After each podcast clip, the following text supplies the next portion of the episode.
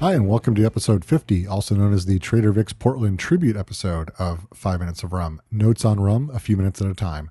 My name is Kevin Upthegrove. Today's episode features Blackwell Dark Jamaican Rum, ginger beer, blood orange, and the specialty cocktail of Trader Vic's Portland, Nelson's Blood. All right, so as I literally just mentioned, today's feature rum in this episode is Blackwell Rum. Blackwell rum is marketed as a dark Jamaican rum, sort of akin to Coruba or probably more likely Myers rum. Uh, it's very dark in color and made for mixing. So let's start with the tasting notes on this. Um, in terms of aroma, I found the Blackwell dark rum to be, as you might expect, a dark caramel color. Doesn't strike me as quite as dark as Coruba, and certainly not as dark as a Hamilton Jamaican black rum. But that Hamilton Jamaican black has caramel color added to make it actually specifically that dark of a color. So, in any case, uh, it is certainly a dark rum in the glass. Uh, when you swirl it around, you get long, thin, quick forming legs that go down the side of the glass um, as you swirl.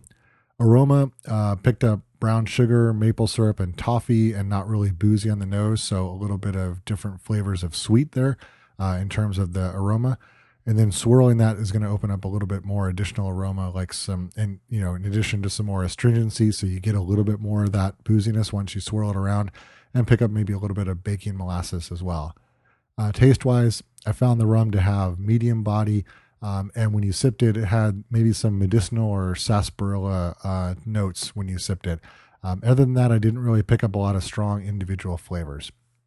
And in terms of finish, I found the finish to be pretty quick and uneventful. Um, not really any substantial warmth or heat from the rum. In fact, I, when I was doing the tasting notes, I almost forgot to note the finish um, because it was so sort of in the background and, and not very remarkable. Um, to sum up this rum, this doesn't strike me as a sipping rum, uh, but I think it would be very useful in cocktails. Um, I think it would work well with orange and other similar flavors. Uh, though it is a darker rum from Jamaica, I definitely would not treat this as a pure substitute for something like Coruba. The root beer slash sarsaparilla notes kind of remind me of the Koloa dark rum uh, we talked about. I think that was in episode 22. Um, so in that way, it's actually closer to a spiced rum, Although, as soon as you say spice rum, the mind starts to conjure up a flamboyantly dressed, though surprisingly vanilla pirate. Uh, so I'm reluctant to call it a spiced rum for fear of mixing it up in company that it probably really doesn't belong in. So, post tasting, let's go ahead and, and, and do a little bit of investigation on the rum itself. So, first up, the rum is named after Chris Blackwell. Uh, Blackwell co founded Island Records in 1959. That's the Island Records that was the home of Bob Marley, Peter Tosh, U2, and other other acts, and that label is now part of the Universal Music Group. Uh, Blackwell sold the label to Polygram in 1989 and then left the label completely in 1997. Uh, welcome, apparently, to this episode of Five Minutes of the Record Industry. Uh, Blackwell is an Englishman who spent a lot of his childhood in Jamaica, and his family had ties to both Jamaica and Costa Rica. His mother was born in Costa Rica to the family um, that made part of their fortune in Appleton rum. So, if nothing else, Blackwell is definitely not a Johnny come lately to the Caribbean area. Uh, he obviously spent a lot of time there, grew up there, and knows the area very well. Um, and he also owns the GoldenEye Estate, which is the former home of James Bond author Ian Fleming. Uh, so, while he doesn't have a background himself in making rum or spirits, he certainly has roots in the region and the ag- agricultural output of that region. Uh, Blackwell launched the rum in 2009 along with a a gentleman by the name of Richard Kirshenbaum, who I believe is uh, of some note in the ad industry. But clearly, this rum is marketed on Chris, uh, excuse me, on um, yeah, Chris Blackwell's presence. He's the he's the marketing force that's driving the brand. The rum itself is produced by the J. Wray and Nephew Company. That's the maker of Appleton. Uh, the blend for this rum per- reportedly has the hand of Appleton master blender Joyce Spence uh, providing guidance. So that's a, a, definitely something in the favor of this rum. The recipe itself is said to harken back to when Blackwell's mother's family owned the Appleton estate. So remember, um, that side of the family at one point was one of the owners of the Appleton estate. Uh, the official site is a little light on detail when it comes to the rum, but it does mention uh, small batch pot distillation with 18 to 24 months of aging. A more detailed internet search says that those are whiskey and bourbon barrels and that the spirit is made from fermented molasses as opposed to, say, cane syrup, of course. Uh, the molasses purportedly comes from Jamaican sugarcane. Um, I haven't seen anything substantial that backs that up, but I'm going to take the the couple sources that I saw at their word. And from what little information can be found online about the production process, it appears that this rum is a blend of both pot and column still uh, distillates. Uh, where to find the rum? Um, overall, the rum isn't too hard to find, although it's far less accessible than Myers. It's probably slightly easier to find than Coruba. Your mileage may vary depending on what your local liquor stores look like. Um, it retails uh, sort of a wide range of prices. I've seen it anywhere from 21 to $30 for a standard 750 milliliter bottle. Uh, total wine near me is close to $22 in price, which is actually a pretty good price for uh, this bottle of rum. When you get closer to 30, you might be able to find um, something that's a little more a little more representative of a Jamaican rum. Um, but again, at, at, at, this price point, I think it's pretty good for for for a mixer. There's a lot of applications you can you can use this rum in. Um, it's bottled at a standard 80 proof or 40% alcohol by volume. Uh, again, like I said, not a bad rum for mixing and not a bad buy overall. Um, I would probably keep one around the, uh, the, house for use in spiced applications, not a spiced rum where I would use the spiced rum I talked about way back in, I want to say episode nine or 10 when I talked about uh, making your own spiced rum, but for maybe something like a Captain Verdana's grog, or even use it for a guest who wants a highball. Um, so if you're in the market for a classic rum for sipping, you may want to pass on this one. Otherwise, if you want something else that you can use for mixing, it might be worth adding to your uh, collection at home. Now, speaking of mixing, uh, something that would be uh, part of a highball or maybe other cocktails, I want to talk a little bit about ginger beer next. So, uh, probably should start with what is ginger beer. So, uh, ginger as a ingredient has been used for a very long time um, as both uh, for both its flavor and both and as well as for purported medicinal purposes. Anyway, so fast forward um, to Victoria era, era England and ginger started to be used in an alcoholic beverage and was dubbed ginger beer. Uh, nowadays, there are both uh, alcoholic ginger beers and non-alcoholic ginger beers on on shelves. In the U.S., at least, the predominant version that you'll or the one that's that you'll predominantly find in stores is the non-alcoholic ginger beer. And the way I would characterize that um, is the ginger beer is it's very similar to a ginger ale, except a little less sweet and a little bit more of the ginger flavor. So ginger ale you can think of more as a sweetened soda. Ginger beer, while definitely has some sugar in it, is a little bit sharper, a little bit maybe a little bit drier depending on which one you're having, um, and has a little bit more of that ginger bite.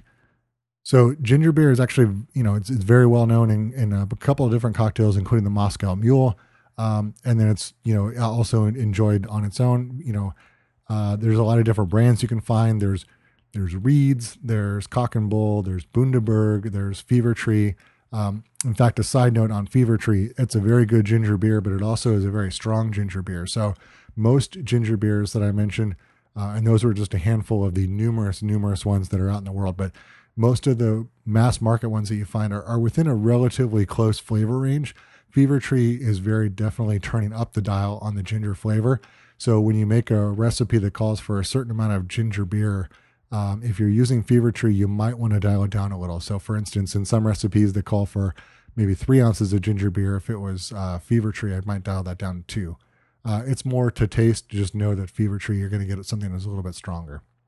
Now, probably aside from the Moscow Mule, one of the most famous uh, cocktails that uses a ginger beer is the Dark and Stormy. Uh, the Goslings Company owns a trademark on this drink that's commonly referred to as a Dark and Stormy. Uh, at least I believe they own the trademark in the U.S. I don't know if they own it worldwide. Um, the Dark and Stormy is really a specific version of a highball, or what you can also refer to as an and drink. So it's a spirit and something else. Um, in this case, if you're going to make the true Dark and Stormy as trademarked by Goslings, you're going to use Gosling's dark rum and quite possibly Gosling's ginger beer. They make their own version as well. But essentially, some version of the ginger and rum highball uh, would be a couple of ounces of rum that you're using, probably two times that in terms of ginger beer or to taste. So between three and four ounces of ginger beer on top, and maybe a squeeze of lime just to give it a little bit more acidity. Um, and that's essentially, you know, a highball or the rum and ginger beer version of a highball. Now, let's talk a little bit about blood oranges as we build towards today's cocktail. Uh, what are blood oranges? So, Blood oranges, like implied by the name, that's a type of orange citrus where the inside flesh is the of the fruit is a dark red. The outside of a blood orange is often a very dark orange that sort of blends into red patches out on the on the rind. They're smaller than navel oranges, uh, larger than a tangerine, and about the size of a regular Valencia orange. A Valencia orange is a, is a juice orange. And as an aside, if you have the option and you're making fresh orange juice, always reach for the Valencia. They don't look as cool as the navel oranges, but they are much better for juicing and you get a better yield and a better tasting juice. Uh, navel oranges are are more for eating out of hand, peeling and eating out of hand. But um, anyways, back to blood oranges. We're here to talk about blood oranges today. And the yield on a blood orange is, is a little bit less than you would get from a normal Valencia orange. Now, the juice from a blood orange is also a dark red. It's almost purple in color when you squeeze it into a glass. It smells a lot like orange juice. Um, blindfolded, if you were blindfolded and smell it, you may confuse it with a, its scent with a standard orange. Uh, when it comes to taste, they're not exactly a straight orange juice flavor, more like a combination of orange and another berry, like a raspberry. So it has the sweetness from an orange, but also a little bit of an edge, like you'd get from a, a sharper berry. Um, terms of season, uh, at least locally for me, blood oranges are not available year round. Uh, blood oranges are common to Italy and Spain. The always correct Wikipedia tells me that blood orange is the primary orange grown in Italy and originated in either China or the southern Mediterranean. Uh, when they're grown here in the U.S., they are typically in season from November to May. And what I've seen locally in Southern California with availability is that they're usually plentiful in February and March and hard to come by in other times of the year, at least in my local Megamart.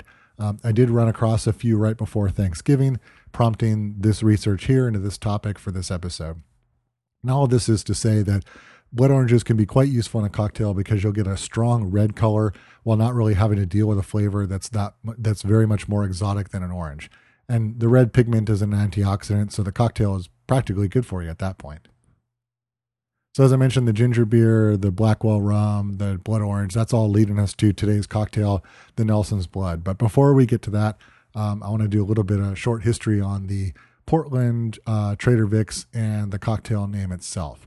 So, uh, a brief history on the Portland Trader Vic's uh, location.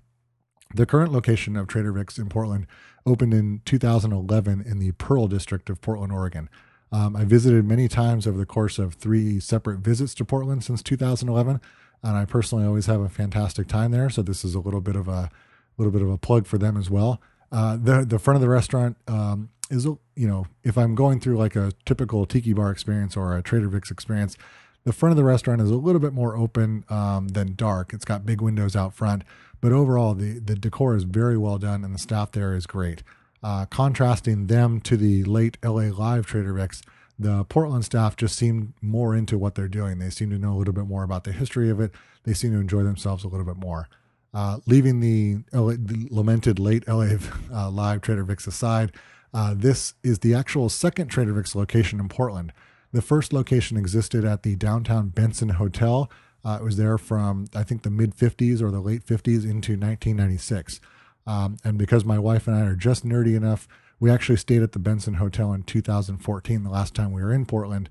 Um, but all the Trader Vic's traces from the Benson Hotel at this point are gone. All you can really do is take a photo of the current place and compare it to a historical photo and kind of see where it was when it was there. Um, as a side note, you know, make sure you take pictures and and keep them around of places that you visit. You're you are going to want them later. Um, anyways, a gentleman by the name of Bob Parsons worked at the Benson Hotel when Trader Vic's closed, and he salvaged some of their decor. Uh, Parsons uh, got in contact with another gentleman by the name of Jay Clayton Herring, a managing partner in the new, or at this time it was the in development new Trader Vic's Portland. Uh, when Parsons heard about the return of Trader Vic's to Portland, and he re- essentially wanted to uh, provide some of that decor from the old location to the new location. Now, uh, Jay Clayton Herring, uh, his father was one of the uh, Vic Bergeron's original 100 card carrying members of the original Emeryville location. Uh, it's written that Herring also proposed to his wife at the Trader Vic's DC location. Uh, if we ever meet in person, you and I, uh, listening to this podcast, I will tell you a story about a proposal that was not mine in the Trader Vic's Emeryville that ended with me being carted out of the restaurant on a stretcher. So I'll tease that a little bit. If you ever see me, let's have a cocktail and I'll tell you a fun story about that. Anyways, all that is to say that Herring had a strong personal attraction to Trader Vic's. Uh, and from what I can tell, this is at least partly why this restaurant exists. Sheer force of his will and his enthusiasm for it um, is what brought it, helped bring it into existence, and what helped keeps it uh, operating today. The current Vic's in Portland does well at what they do. Uh, I, have had good cocktails there. Um, I've had great experience uh, dining there. So Um, I hope it exists for a long time. If you're in the area, go support it. If you're not in the area, take a weekend to Portland. It's a great city, and you'll uh, you'll get to check out um, a lot of great places to eat, a lot of great places to drink, and you get to go to a great Trader Vic's. Um, if you're interested in seeing some more photos, there's some some photos in the show notes, and as well as some other Portland photos on my Flickr page. And there'll be a link to those uh, Flickr albums in the show notes as well. Now, the Trader Vic's, as it should, has a signature cocktail, and the one in Portland is the uh, Nelson's Blood. Uh, so British Admiral Horatio Lord Nelson, as legend goes, was killed in battle in October of 1805. To get his body back to England for burial, it needed to be preserved. Now, the legend kicks in and says that his body was stored in a vat of rum.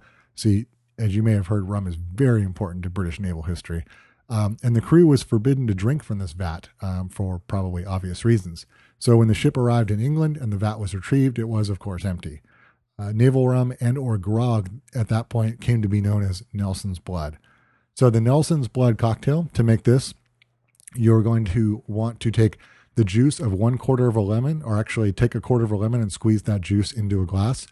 Take a quarter, one quarter of a blood orange and squeeze that juice into a glass as well.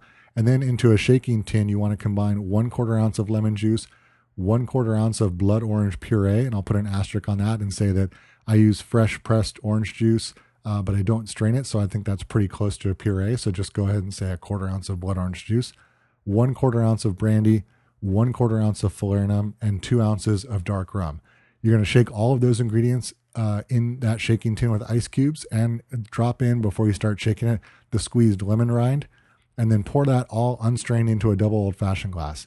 At that point, pour in two ounces of ginger beer, ginger beer as a float on top, and then garnish with the squeezed blood orange rind and some spanked mint.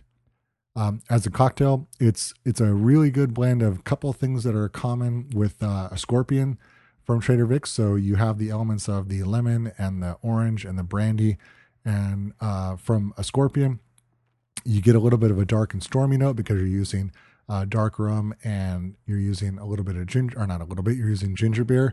So you're kind of combining those elements together, maybe tying it a little bit into a bow with falernum. And overall, it's a really well executed cocktail, and I, I recommend making one. Uh, there's a picture of that thing in the show notes, uh, with, of course, a Menehune because it's Trader Vic's. That's all for this episode. Thank you for listening. Show links are up on the 5 Minutes of Rum website. That's number 5 minutes of minutesofrum.com. The show is also on iTunes as Five Minutes of Rum. On iTunes, you can subscribe, you can rate the show, you can even leave a review. Uh, if you have a chance, tell if you like the show, tell your friends. Uh, stealing a little bit of the closing line there from Stop Podcasting Yourself, um, or leave a rating on iTunes. Uh, you know, if you if you like the show, let somebody else know about it. Hopefully, they'll let somebody else know about it, and we'll get more people listening and enjoying quality rum. Uh, please send in any comments, corrections, feedback, or requests via the Five Minutes of Rum website or on Twitter. And now, go get some rum.